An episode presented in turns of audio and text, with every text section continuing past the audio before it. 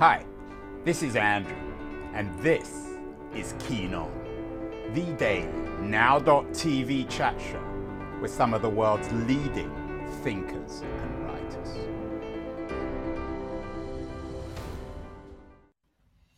Hello, everybody. It is Tuesday, August the 2nd, 2022. We're doing a self realization day today.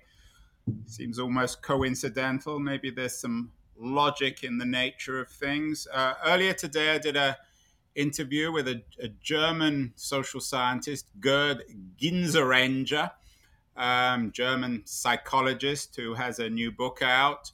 Uh, he's a theorist of heuristics. He has a new book out called How to Stay Smart in a Smart World. Um, it's all about intelligence and how uh, machines can never mimic our intelligence. Uh, when, uh, as an introduction to our conversation with Gerd, I asked him to tell me something about himself, and he explained that in his early 20s, the critical moment in his life was when he had to decide whether to be a musician or a social scientist. He made the decision to become an academic rather than a musician, and that seems to have benefited him. And, and our conversation was very much based on that. Coincidentally, my guest today, Jeff Lerner, the author of a really interesting new book, Unlock Your Potential, very much along the theme, I think, of Gigerenzer's uh, argument, um, began life also as a musician but in contrast with uh, with our German friend, uh, Jeff didn't give up being a musician.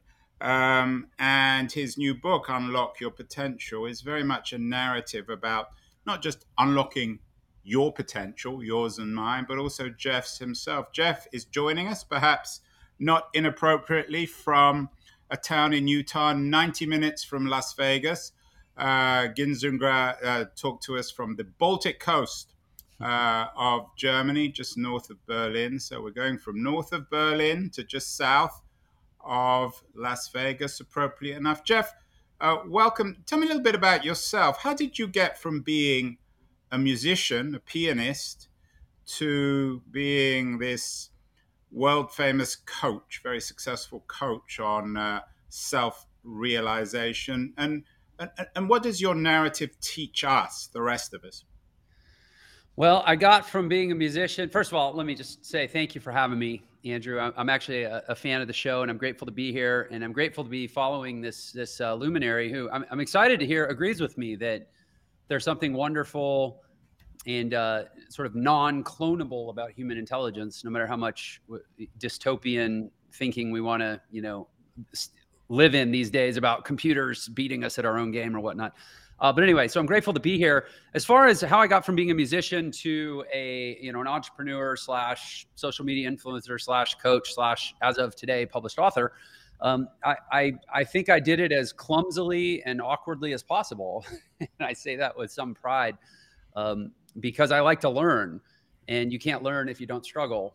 And I've learned a lot because I've struggled a lot, and if I've done anything well, it's it's to discipline myself to not try to make things easier um, just to or, or to to only want things to be easier insofar as it's because i'm getting better not because they're getting lesser if that makes sense. Um, so jeff let's go back. Uh, according to your wikipedia entry um, as in your 20s you worked as a pianist. Uh, you often asked to perform for wealthy ceos and company leaders took almost a decade of effort, whatever effort means, for you to achieve uh, success. But when you were 29, you finally discovered internet success. Um, you were half a million dollars in debt and you paid that off. Tell me about your 20s. So, what yeah. happened? What are the defining moments in this narrative?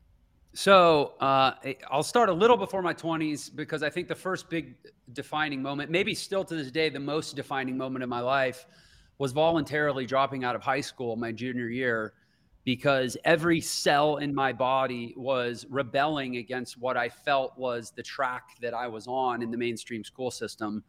Um, and I've been, you know, on the road less traveled ever since. And I always, to be honest, you know, today my book is being published. Today is sort of a crown jewel in a story that's been now 27 years since I dropped out of high school. And, and I'd be lying if I said that today didn't feel like a certain amount of, of vindication or validation. Um, I had let's this go early- back. Uh, let, us go back even before then, your twenties, to dropping out of high school. Where'd you grow up, Jeff? I grew up in Houston, Texas, which is I'm also sure your parents weren't particularly thrilled with your decision to drop out of high school, were they? Uh, th- yeah, thrilled they were not, but supportive, believe it or not, they were because, uh, and as a parent now, I understand this. They just wanted me to be happy, and I was so just pathologically unhappy in school. I think that anything to them was better than seeing me continue to be miserable. Um, and so I dropped out, and and I'll say that I, I sort of made a deal with them. I said, look, I, I know that, you know, I don't expect you to support me forever, and I also don't expect you to be okay with me careening into uh, you know the abyss of self-destruction uh, and, or and or squandering the the great potential and the great opportunity that you guys have have gifted me with as successful people that you know kind of gave me these opportunities in life so here's the deal if you'll let me drop out of high school i believe that give me a few years give me the few years that i would have had left in high school and let me apply it to music and I think I can get good enough to be a self sustaining musician. And I, I, was not at that time, I was not a serious piano player at all. I was 16 and I basically made a deal let me drop out of school and I will practice, you know, 10, 12 hours a day, whatever it takes. And by 18, I promise you won't have to be supporting me, whether it's going to college or, or playing gigs or whatever. And they, they, made, they took the deal. They, they actually helped let me withdraw. They bought me a piano and I got to work. And, and for the last two years of high school, when most kids are partying and, taking senior trips and living the life, I was uh, nose to the grindstone teaching myself piano out of, you know, basically music theory workbooks 10, 12 hours a day. But by 18. Jeff, uh, last year I had the New York Times writer Matt Richtel on the show arguing that most of us are terrified of being creative. He has a new book out about mm-hmm. it called Inspired Understanding Creativity, a journey through art, science, and the soul. Do you agree with Matt? Are most of us terrified of creativity? And was that something you overcome intuitively, perhaps as a rebellious teenager, that you weren't willing to be terrified of your own creativity, especially when it comes to playing piano? I think that most people, I, I would expand and, and, say, yes, I do fundamentally agree with him. I think, and, and this isn't just a theory, um, you know, I, I, used to supplement my income with teaching piano lessons, and I and I had child students and I had adult students. I had child students because I thought I could really shape them and change the course of their life, and I had adult students because um, they helped me pay the bills. The adult students were never, to be honest, they were never terribly fun to teach, and, and I'll give an example of why. I would sit them at a keyboard that had 88 keys, and they were all they were all uh, available. They were all freely available. None of them had an X on them. And I would say, just play something, play anything, make something up. And they would act paralyzed. They literally could not physically bring themselves to just hit a note for fear that I would tell them they hit the wrong note, even though I had given them the rule that there were no rules. So, yes, adults especially are terrified of being creative. But I think it's bigger than that. I, I think it actually goes to our our genetic, our epigenetic, our biological, our evolutionary origins, what we're actually terrified of is solitary self reliance. We want the sanction of the group or the tribe, and creativity is a fundamental step out into the abyss by oneself. And I think that's actually what, what terrifies at least adults. It doesn't terrify children, in my experience. What about the making of decisions? Whether or not one admires Gigerenzer's decision to become an academic rather than a musician, you chose the other route. Is making decisions, Jeff, really important in terms of clearly figuring out the either or and moving forward for better or worse? Because I think Gerd Gigerenzer's heuristic theory would suggest that we're never quite sure. We can never determine any decision uh, logically. There aren't any correct or incorrect answers to one's life's path. Uh, yes, a thousand percent. Um, I remember reading a very interesting article in Harvard Business Review that uh, that was essentially trying to distill what percentage of the relevant information is required to make great decisions or is required by great decision makers to make those decisions. And so for their great decision maker, assessment, they they analyzed the CEOs of Fortune 500 companies, and they they tracked a lot of their historical, pretty pretty large largely significant decisions they made in the course of managing these very large companies. And they decided they, they essentially assessed that the average CEO of a major corporation only needs about 60% of the relevant information to have enough information to make a decision. And that actually there's a point of diminishing returns in trying to get more information beyond that. What you actually end up is paying the opportunity cost of delay when you should have just pulled the trigger at 60%.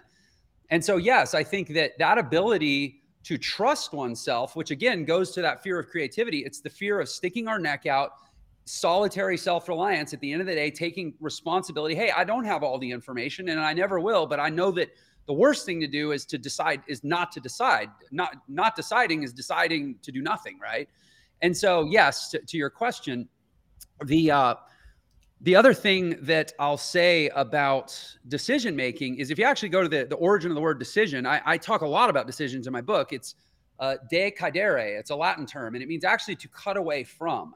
And so the, the key element of decision making and the way that I'm able to, I think, get pretty confident in making lots of decisions that you have to as an entrepreneur is by getting really clear on what it is you don't want. And you can actually reduce a lot of the the clutter around decision making by simply eliminating everything that is related to what you don't want. In other words, figure out what it is that you're cutting away from and you reduce the set of options from which you need to decide. And then at that point, you just have to make your best gut guess. So put that into your narrative. What were you struggling with in your 20s? What did you learn? What did you go through? That you both put in to unlock your potential and which others can learn who are perhaps struggling with the kinds of things that you struggled with in your 20s and your teens? Sure. So in my teens again you know using that that sort of negative space assessment formula of like what is it that i don't want? What i didn't want was to stay on a linear path continue to do what i was told take on debt you know go through the system and get a job that I just knew I wasn't going to like and have to work. And, and at the time, I was a little bit of like a cynical teenager because I got bullied a lot as a kid. And I was like, well, geez, if I get a job at some big company, I'm just going to be working with these same people that bullied me, right? I don't want to do that. So it was deciding what I didn't want and going the opposite direction, which meant dropping out and becoming a musician. Then in my 20s, interestingly, I realized that there were a lot of things about the life of a musician that were starting to become what I didn't want, which was this constant toil you know, I wasn't Elton John, I wasn't Billy Joel, uh, I wasn't Harry Connick Jr. It was a constant toil. I was playing at my peak. I was playing 400 gigs a year, more than one per day, and teaching lessons and going to school. Even though I dropped out of high school, I was able to get into college on a on a jazz piano scholarship. But I didn't want that life either. And the thing is, I was I was in my mid 20s, and I looked around at my peers who are some of the top working pianists in Houston, and they might be in their 50s or they might be in their 60s. And in terms of career ascension, they were there really wasn't anywhere to go from where I was. I could basically see this flat plane for the next 30 years of just playing the same gigs for the same money, the same frenetic pace, and the same exhaustion. And and none of them really looked terribly good for for the journey. I mean, they were pretty pretty worn out people. And so then it became what I didn't want. But I was, as you as you saw in the in the biography, I was playing sometimes in the homes of very wealthy, very successful people that seemed to have some of what I had and what I wanted, which was freedom, which was freedom, creativity, self-determination, a lot of choice in their life. But they also had money and they also had opportunity and they also had the resources and the tools to have impact in the world at a much larger level than I did. And so I started asking them. I mean, they were hiring me. I was invited into their homes. And a lot of my musicians, as soon as it, or my musician friends, as soon as there was a break, they would run outside and smoke a cigarette or you know, BS, whatever, you know, kill time until it was time to be back on set. I would venture out into the living room, venture out into the foyer, and I would meet the host and I would say, So, what is it? I mean, literally, I asked, for example, Bob McNair, uh, who was the owner of the Houston Texans NFL football team back in the early 2000s, and he, his net worth was like $2 billion. And I was playing piano in his house. And I asked him point blank, and I talk about this in the book. I'm like, So, like, how, how does one become a billionaire? And he told me a story straight you know from the horse's mouth right? And so i i started picking all this i realized that i had this incredible advantage which was direct facetime with billionaires and centimillionaires and ceos and movers and shakers. And i started piecing together what was initially sort of a philosophy or even just a feeling of what what would success look like if operationalized and then you know from there i realized what they all had in common was they were entrepreneurs and business owners and i started trying to start my own businesses and you know, I failed until I succeeded. This uh, title, Unlock Your Potential The Ultimate Guide for Creating Your Dream Life in the Modern World, suggests that we're both the locksmith and the thief. We're both in the business of maintaining the safe and breaking into the safe. How can we be both, Jeff? Uh, yeah, we're, we're the, the fox and the hen, let's, let's say. Um, no, because, because we create our own cage. I, I, actually use the analogy a lot that, and, and, this maybe, maybe sort of fractures the, the central metaphor of the book, unlocking your potential. But the, the, the, the secret, shh, don't tell anyone, the cage isn't actually locked.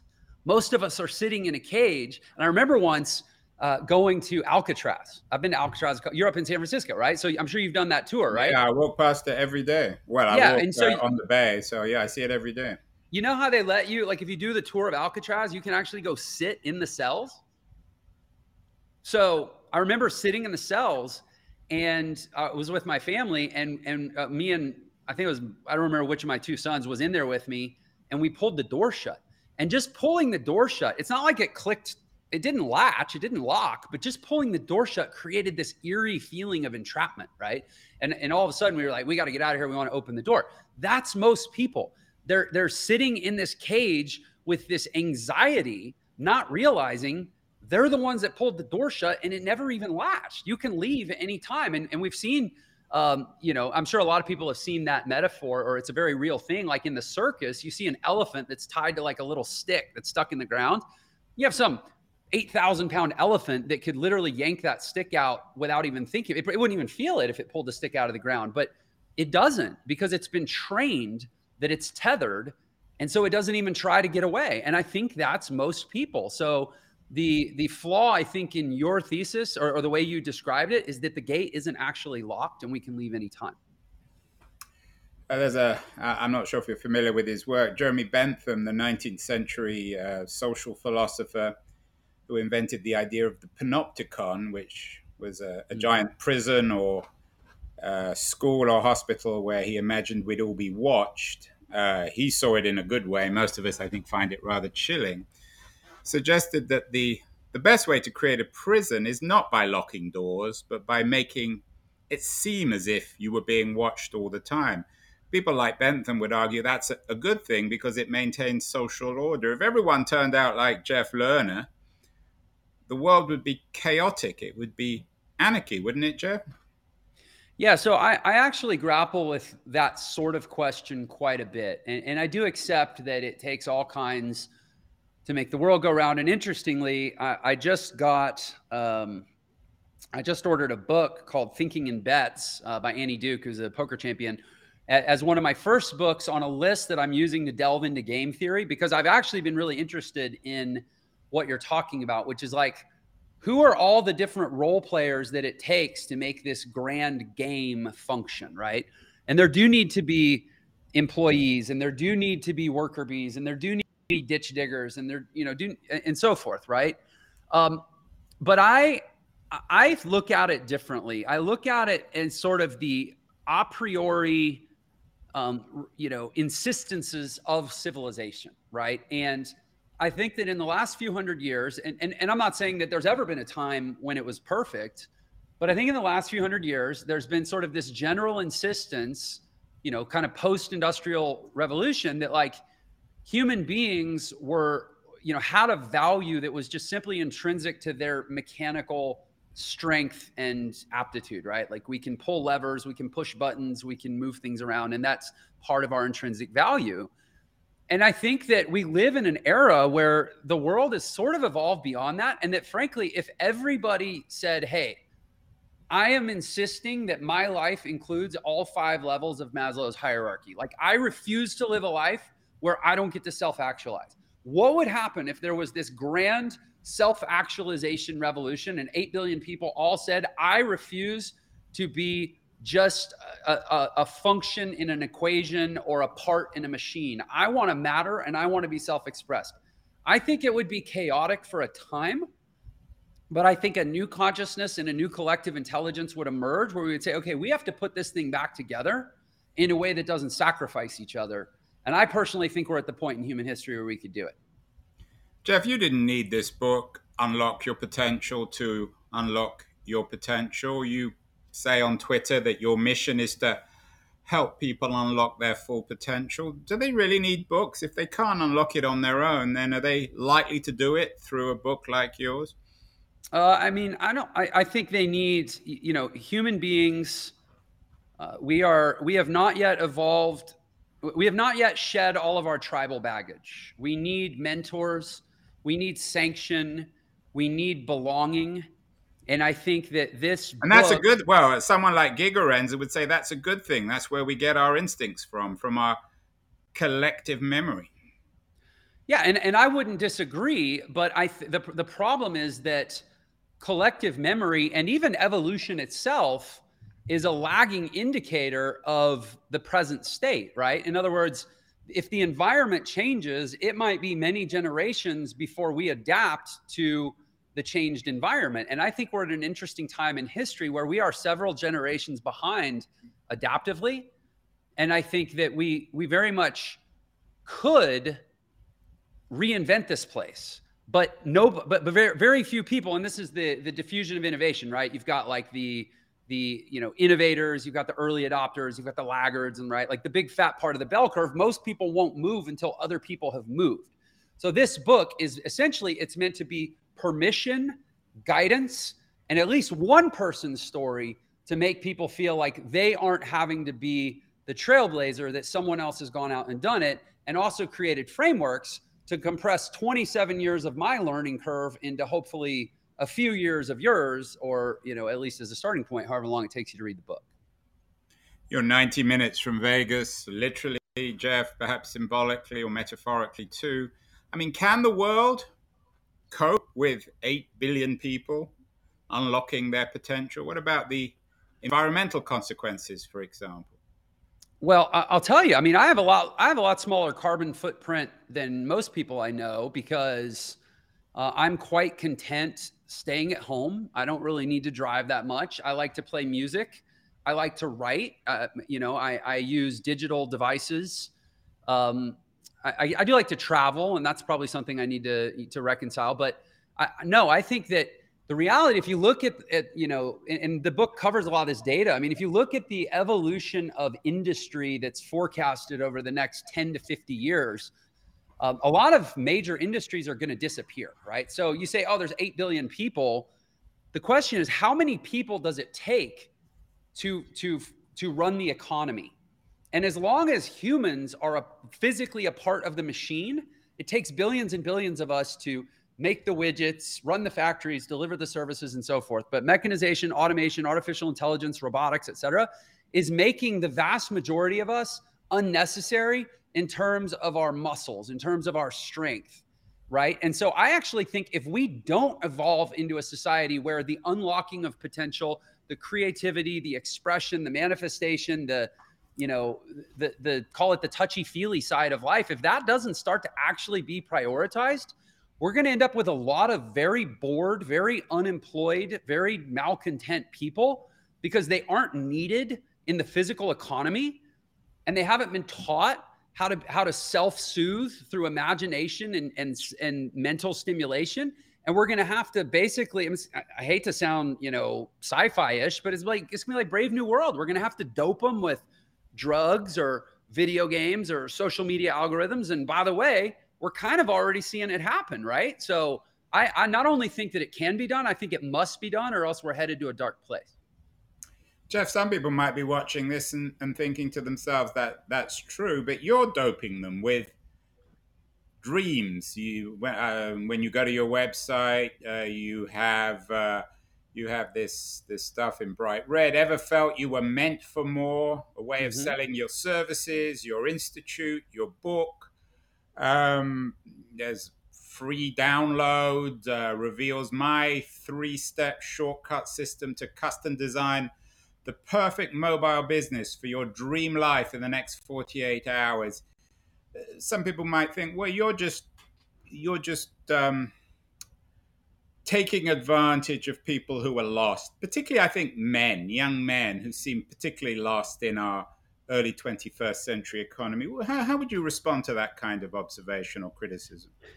Yeah, I would say that I, I don't think that the, there's anything fundamentally wrong with dreaming. If there were, we wouldn't all do it. We wouldn't have been created to do it. And especially, we wouldn't have been doing it the most when we were the most innocent and pure. I think we can all agree that the most innocent, most benevolent uh, version of ourselves was when we were children. And that was also the age at which we dreamt the most. So if we can directly correlate the amount that we dream to the positive energy that we we you know we feel, then I think it's fair to say dreaming is a good thing, right? So fast forward to adulthood, and you know, let's use I'll, I'll quote Carl Jung, right? He said, you know, every man lives a myth. I don't believe that'll ever change, nor should it. I mean, to your point about the social contract and you know so forth, we couldn't function as a society if we didn't all create stories and act out those stories together in this sort of grand, you know, dramatic art that we call life. The question though is whose story, whose dream, and for whose benefit? And so I'm, yeah, I mean, am I selling a dream? Absolutely. But what I am selling is the idea that for finally, for the, maybe the first time since you were a child, you get to be the one to have the dream and decide the narrative and create the myth and live the story and shed the other people's dreams and the other people's stories that you've been conscripted into. So I proudly sell a dream. I just posit that maybe for the first time in your life, it gets to be your dream and not someone else's for you. Jeff, you're certainly not the first or the last person to be selling dreams with your Unlock Your Potential, the ultimate guide for creating your dream life in the modern world had a number of guests on the show over the years doing it. I had Tim Ferriss, the author of uh, the Four Hour Work Week, one of the most successful writers and figures in this field. He came on talking about the 15 minute uh, female orgasm, uh, trying to keep a straight face. Sadly, you and I will, will never know about that. Yeah, well, certainly not publicly. Um, I've also had Reid Hoffman, um, mm-hmm. again, a very successful Silicon Valley entrepreneur and investor very uh, successful book as well, The Startup of You. What do what does your book un- unlock your potential, Jeff? What does it bring to this discussion, this shelf of books on self-realization that the the Ferrisses and the Hoffmans and everyone else have ignored? What, what's original about unlock your potential? I think it's the construction of the book itself. And I also think it's the moment in time in which it was created and as of today in which it, it it's appeared. Um, in terms of the construction of the book, I, I would describe it as a braid of three fibers. And you could call them the macro, the micro, and the personal. Um, and, and, I, and I did this very intentionally with the book. I wanted, first of all, to create the macro case for why we're at a unique inflection point in history where this is not only an option for people, I believe it's the preferred, if not even the required option for people going forward in the world.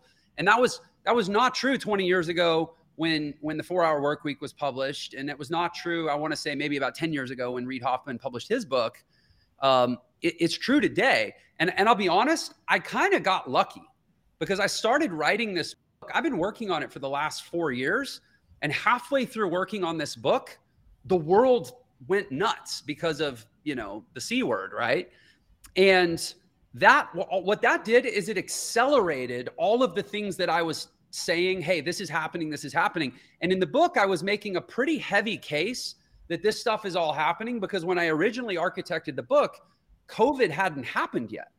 And so by the time i was done with the book and the world had accelerated through that you know call it that dip I, all these forces that i was you know taking great pains to illustrate and prove and, and sort of logically expound upon they were all right out in the open thanks to what had just happened in the world. So so that's one of the threads. The next thread is okay what are the tactics? What are the what is the practical ways that i i operationalize what the book you know the concepts that the book is telling me to do? In other words if i want to unplug from the matrix and go become an entrepreneur and leverage the digital economy or whatever what are some examples of business models? What are some steps that I take, right? Like, how do I, as, as much as possible, give you the paint by numbers steps? And, and there's no such thing as a one size fits all formula, but you know, how do I, how do I make it very tactical? So that was the second thread. And then the third thread is the personal. What do I what work do I need to do on myself internally? You know, call it the self-help part of the book. Who do I need to become frankly in order to be good enough to succeed in this crazy world doing these crazy things? And those are the three threads and I am not aware of another book that weaves all three of those together. And then I'm definitely not aware of a book that sort of makes this case inside the larger context of this inflection moment in history and that really gives the economic, the cultural, the sociological, sort of more academic type support to why you need to do this. So I think I've just brought more together into one book maybe than those other guys did. And that's not to take anything away from them. I mean, nobody does more research than Tim Ferriss, but I think he focused Especially on the, on, on the 15 minute female orgasm, right? Yeah, well, I, I mean, I think we can ap- applaud his commitment and probably understand his commitment to that research. But, um, but I, I think he focused on the personal and the micro. I'm not sure he brought in the macro. I think Reed probably focused on the macro and the micro, but maybe not as much on the personal. I think I brought all three together, and I happened to do it at the right moment in time. Uh, finally, Jeff, um, are you an example of somebody who has indeed unlocked their potential? I mean, you seem to be in part, although I think you would recognize you haven't fully unlocked your potential. Is there a public figure, a writer, a politician, an artist, or an ordinary person who you think might be a model for achieving this? Yeah, so I have a very and, and the book goes into into fairly heavy detail on this. I mean, it's a you know it's a 360 page book. It's not as big as Tim's, but it's pretty thorough. And I go pretty deep into my basic operating system for life. And and that's I think a really important for any, if anybody's listening and they're like, "Well, I can't decide do I want to read this book or not." Like this is one of the promises I'll make you of this book is that it will give you an operating system that just like, you know, the main purpose of an operating system is to reduce the number of calculations and decisions. It's essentially to hard code as many pathways and formulas and sort of preset calculations so that every time you go to drag a file from a folder to a folder, that your your system doesn't have to start from scratch on figuring out how to do that. It's essentially just running formulas that have already been coded, right? You that's how you want your life to be. When your life is as many predetermined formulas as possible that you can just execute in sequences based on the outcome that you want, you're able to do orders of magnitude more than the average person. And that's what when I'm talking about unlocking your potential, I'm not talking about doing a little more to get a little more. I'm talking about admittedly doing a little more. I mean, there's going to be more raw effort required than I think most people are exerting. But when you couple it with the operating system and the frameworks and the, the, the sort of theorems that have been worked out in the book, you know, you might be able to put twice as much in to get 20 times as much out. And that's really what unlocking your potential is. And I think that there are there are a number of people. In fact, I think in general there's a movement around human optimization that's the, the, the, reason I love entrepreneurship is is because where human performance and business performance become two sides of the same coin. And I think there's guys, you know, Tim Ferriss is a good one. I think there's guys that approach it more from the physical side, like say like a, a Dave Asprey. I think there's people that approach it from a neurological side, like a Tony Robbins or a John Assaraf. I think there's people that approach it from a, a business side, like, you know, Naval or some of these sort of, you know, aphoristic business thinkers um, but yeah, I think that in general, there's a there's a group of people that have decided, and, and it fundamentally comes down to this: the precondition for greatness is saying no to most good things. And that's what you see as the common thread when you find these people is that they're willing to expunge from their life a lot of things that most people accept as good. And, and then you fill that vacuum with this level of calculation and this level of effort that can unlock your greatness. And it's it's it's exponentially more than what most people settle for. Well there you have it. If you want to unlock your greatness you need to read jeff's new book. It's out today unlock your potential the ultimate guide for creating your dream life in the modern world. It's certainly an interest take. Jeff is there a money back guarantee on the book if you don't realize your potential uh, no, no, there's not. I, I, think my, my publisher contract probably wouldn't allow that. But even if it did, I wouldn't give it. I, I, will be right up front. And, and, and I say it in the early pages of the book. If you're looking for get rich quick, if you're looking for done for you, not only will you not find it in this book, you won't find it anywhere. Um, you know, value is a non zero sum game. I give not so that others may take, but so that others may be inspired to give, and together we can create something greater than the sum of its parts. But I don't give so that others may take, and that's not how a book works either. Fair point, Jeff. Uh, as I said, your book is just out, Unlock Your Potential. What else are you reading these days? You clearly are a, a keen reader. You like books. I do. Uh, so I'm actually reading right now Lifespan uh, by David Sinclair, uh, who's a gerontological geneticist at Harvard, and it's all about uh, how to extend life. I am. I mentioned I just ordered um, Thinking in Bets by Annie Duke. I've been reading I always get the name wrong. Principles for Dealing with the Changing World Order by Ray Dalio. Uh, I, I, just had Robert Greene on my podcast, so I, I, I downloaded the Daily Laws. Um, yeah, I love to read, and I kind of bounce around, but it, it's all based around this idea that the world is changing faster than we are, and and I'm trying to keep up with the people that are at the bleeding edge and telling us what's happening.